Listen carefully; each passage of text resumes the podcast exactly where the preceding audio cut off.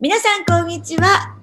この番組は誕生日でわかる素質診断を用いてママと家族の形の違いを知って、えー、ハッピーになるお手伝いをしていく番組です。この動画が面白いと思ったら、えー、ただいま素質診断無料動画をプレゼント中です。タイトルをクリックしてお申し込みくださいね、えー、そしてチャンネル登録もお願いします。今日は私の YouTube 編集もやっていただいてます。ちえちゃんにお越しいただきました。パチパチパチパチパチ。こんにちは。さあ、ちょっとこんな格好で失礼しています。ちょっと。素敵です。すぐにあの、あの、仕事があるのでこんな格好していますが、ベルサイユみたいなんですけど、ちえちゃんのね、まあ、すごく仲良くさせていただいてるんですが、うん、家族のお悩みを紐解いて、行かせていただきたいなと思うんですけれども、どなたのお悩みでしょうか ?STR でだいぶ悩みは乗り越えてきたところですが、はい。やっぱり旦那です。やっぱり？やっぱり。あの旦那ね。とかって。うちの旦那と同じ、えーと、タイプのね、四角の1の胎児っていう、ママのお腹の中にいる、まだね世に出ていない、まあ、価値観だったり感じ方だったりこれ脳の反応なんですけれども生まれ持ったあのものがこう宇宙にいっぱい散らばってる素粒子とねあの生まれ持った時空がドッキングして生まれたものが人間であって運気の変化とか環境の変化を受けながらそれに対する脳の反応なんですけれども、まあ、それを読み解いていく素質学 STR というものを使って紐解いていきたいなと思うんですけれども旦那さんとうちの主人は胎児ちゃんでちょっといろいろね、うん、あのすれ違いが例えばどういうことでしょうか、なんかうちはあの知り合ってから結婚するまでがすごい短かったんですよ。はい。だから結婚前はなんかもう本当にこう勢いっていうか多分喧嘩もなんかする暇もなかったですが、やっぱり結婚して子供ができた時に、うん、まさかこんなお父さんって世の中にいるんだ。子供のお世話とか、子供のなんか頑張ってることの応援とか、なんかこう寄り添うみたいなところが全くなくて、もうこの人は鬼なのかなじゃないけど、なんか人間の心持ってないのかなってちょっと思ったことがありました。はい。我が家も全く同じです。いやなんだけど、まあ、それ千恵ちゃんが丸なのと私の四角なのとの違いで、私はあの我慢ができるというかうんとうちの主人は全く子育てに関わらないんですね。だけど別に気にならないんですよ。うん私の思い思う通りに子育てができてるから。あ丸三角四角っていうのがありまして。あの丸の人はやっぱり他人あのみんながこう平和であることが一番大事。で四角はこうペースとかすごい大事。効率とか大事で自己成長が大事ですよね。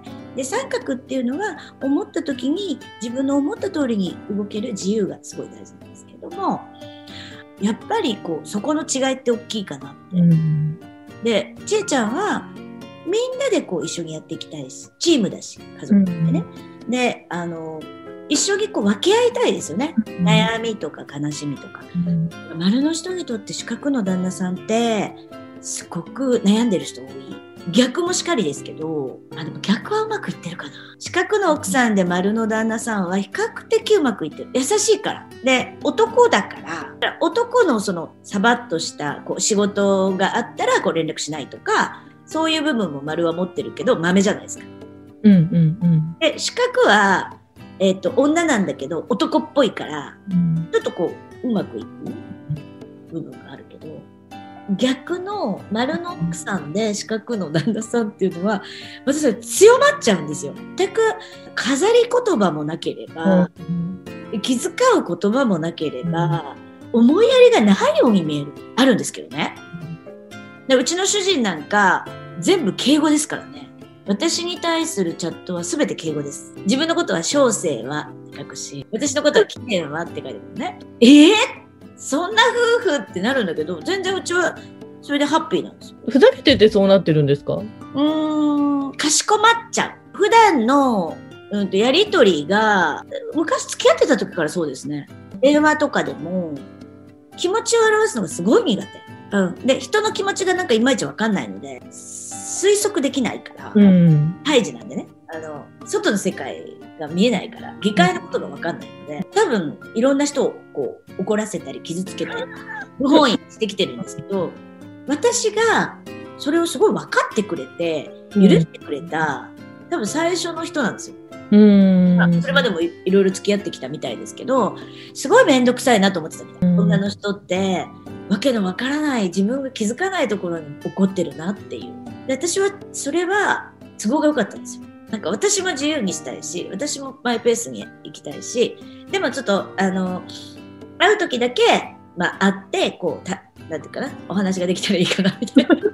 辛いね、ちえちゃん。だから、なんか、もう今はね、結婚して20年ぐらいになるから、もうだいぶ諦めてきたけれど、最初は本当に信じられなくて、だいたいもう出張とかで出かけたら、3日だろうが1週間だろうが帰ってくるまで一報も電話来ないし、あ、もう当たり前です。そ結果は見るけど、プロセスはあんまり興味がないのか、うです。あの、子供の運動会とかも本当に嫌々来てたし、私は本当にその、子供が頑張ってる姿を応援するとかってすごい楽しくて、あの、始まる前にちょっと早めに行って並ぶとか、場所取るとか、すごい写真撮るとか、そういうのはすごい好きなんですけど、本当に興味ないみたいで。うちですよ。まあ小学校の時とかはね行ってたけど、あうん。朝からね並んで行ったりしてたけど中学校とかになるとめっちゃ遅れて行ってもう子供の出るやつしか見ないし丸の人から見ると子供のやつしか見ないよねっていうのはすごい不思議。お友達も全部含めて運動会じゃん？みたいな、うん。そうそう。でお友達も撮ったり全体像を撮りたいとか言ってたけど、うんうん。子。供だけ撮ってるからさ。私結構開会式から閉会式まで結構張り付きで見てるようなタイプだったんで。それはちえちゃん辛かったね合わないよ、ううんちはそれ一致してるからうんえー、ちょっとここで出るよね。で、この15分前ぐらいに到着するように行こうかみたいな。だ開会式とかも見てないし、中学校ですよ。うん中学校の時はまだね、見てたけど、だんだんなんか、うん、どうどうでもよくなってくるっていうか。まあ、お弁当だけ届けれたらいいか的な。旦那がすごい本、読書が好きでいつも本読んでるんですけど、一時期次女がすごい水泳やってた時があって、水泳の大会に行こうよって言ってなんか渋々ついてきて、観客席でずっと本読んでるんですよ。で、我が子の出番も見逃すみたいな。でも見逃しても、あ、終わっちゃったんだ、みたいな。すごいよくわかる。だから、こういうことが世の中の夫婦のその脳の反応の違いだったり価値観の違いだったりがやっぱり世の中の夫婦の関係を悪くさせてるんですがあの私にしてみたら全然大丈夫な OK なことなんです。だけれどもやっぱりそれを家庭を大事にする家族は仲間だと思っているその娘ちゃん息子ちゃんにすごい愛を持ってこう声をかけてあげたい人にとっては、まあ、それはもう許せない行為につながってきます。うん。なんだけど資格の一番ってめちゃくちゃ家族思いなんです。でどういうところにそれが出るかっていうと例えばですけど今とかはまあ私に対しても私のラジオが出たらすぐ一番に聞いてるのパパだしあと子供たちの学校行事とかめっちゃ見てます。えー、ネットで調べて。それで、いついつなんか文化祭があるんだよねとか来たりします。で、私は結構そういうのを忘れちゃってたりするので、あ、すごいなって思って見てるのと、あとやっぱり一番の幸せは何？って聞いた時に、あの、家族が健康で幸せであることって言ってもね、あそういうの、要所要所に、ちょっと業務的なんですけど、わかるのね。うん。だからあのあんまりもう求めなくなったかな、うん。なんか言葉でこう何かを言うとか、うん。であとはこれは多分パパのうんタイプの差なんですけどうちはこう学習本能みたいなのがすごい強くて、すごい調べてるんですよ。いろんな情勢社会情勢とか大好きでいいと思ったことをグループチャットに何の説明もなく上げてみんなから失笑まあ、みんなシーンって無視みたいなね あ全然いいですパパもうそれで自分の気持ちが納得してるし誰か響いたら見てくれるだろうみたいな。自分が良かれと思ったことやってて。で子供たちもそれが分かっているのですごくいいんですがちょっと四角の一番ってね多分お父さんだと、うん。お父さんっぽくはない。うん。だからうちは4番目の子供にしかなってます。で、まあ、みんなの中でもそうなってますお父さん可愛いよねみたいな。位置づけ。でお父さんもなんかなぜ嫌じゃないみたいうん、幸せ、幸せそな、うん、だから四男になってるけどちえちゃんとこは次男。もう一番下でいいのよだからそれを割り切られたらいいんじゃないうそう。確かに、なんか唐突になんかの URL とかを送ってくる。そう。説明が何もないよね、うん。愛ですよ。愛です。まあ、あと、やっぱり、ちょっと辛いことがあっても、頑張って仕事してるのも、あ、家族のためなんだなって最近わかるようになりました。ひどい。資格はもうそれは愛以外の何もでもないです。だって毎日仕事行ってこんだけ金稼いできてね。私たちできるかって言ったらできないです。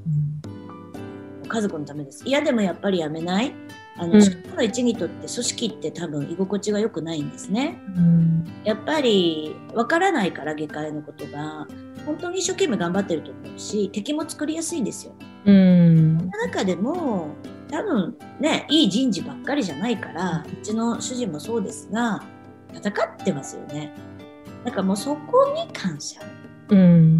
赤ちゃんなのにありがとうでも千恵ちゃんも赤ちゃんなのであのぶつかり合うところもあるかと思うんですけど多分結婚した時ってうん。一般同士の面白さだったり、発想のユニークさだったり見かれると思うの、うん。だからこのタイプって本当に、えっと、いろんなスコアがあって、えっと、STL で 10, 10通りあるんですけれどもその脳の反応の仕方を表すのがねちえちゃんも勉強していただいてますけど。でこれがどう調理していくかだってもう完璧にこう合う人なんていないんだからうん。ここがあってもここが合わないとか絶対出てくるのでそれを合わせていけたら私はすごい最強の夫婦になるんじゃないかなと思ってます。うん。で、えっと、ちえちゃんのところの、まあ、よく私もご家族知ってますが赤ちゃんが2人がお父さんとお母さんになっちゃってやっぱりうまく甘えてもう子供たちも大きくなったから、うん子供たちの大人キャラの人にフォローしてもらうようにしていくと回り出しますう。うよね。ん。うん。うん。はいはい。どうでしょう？うん。あの、STR を知らなかったら、旦那に感謝できなかったかもしれないと思います。ですよね。うん。だから彼なりの愛とか彼なりの優しさとかが全然見えてこなかったから、です。はい。よろしくお願いします。いや、STR いいよね。だからね。あのもうね、えっと完璧な人間なんていなくて大人だらけなので、そこを分かって埋めてもらえる人を探せばいいだけだから。うんというようなことで、ちえちゃんの旦那様とちえちゃんの、えー関係性を紐解いてまいりました。また次回お楽しみになさってください。ありがとうございましたありがと。うございました。いかがでしたか？あなたが笑顔になっていただけたなら最高です。お子さんやパートナーシップのお悩みをズバリ解決。音声ガイド付き、あなたと家族の素質診断をなんとなんと無料でプレゼントしています。聞き逃さないようチャンネル登録もお願いしますね。それではまたお会いしましょう。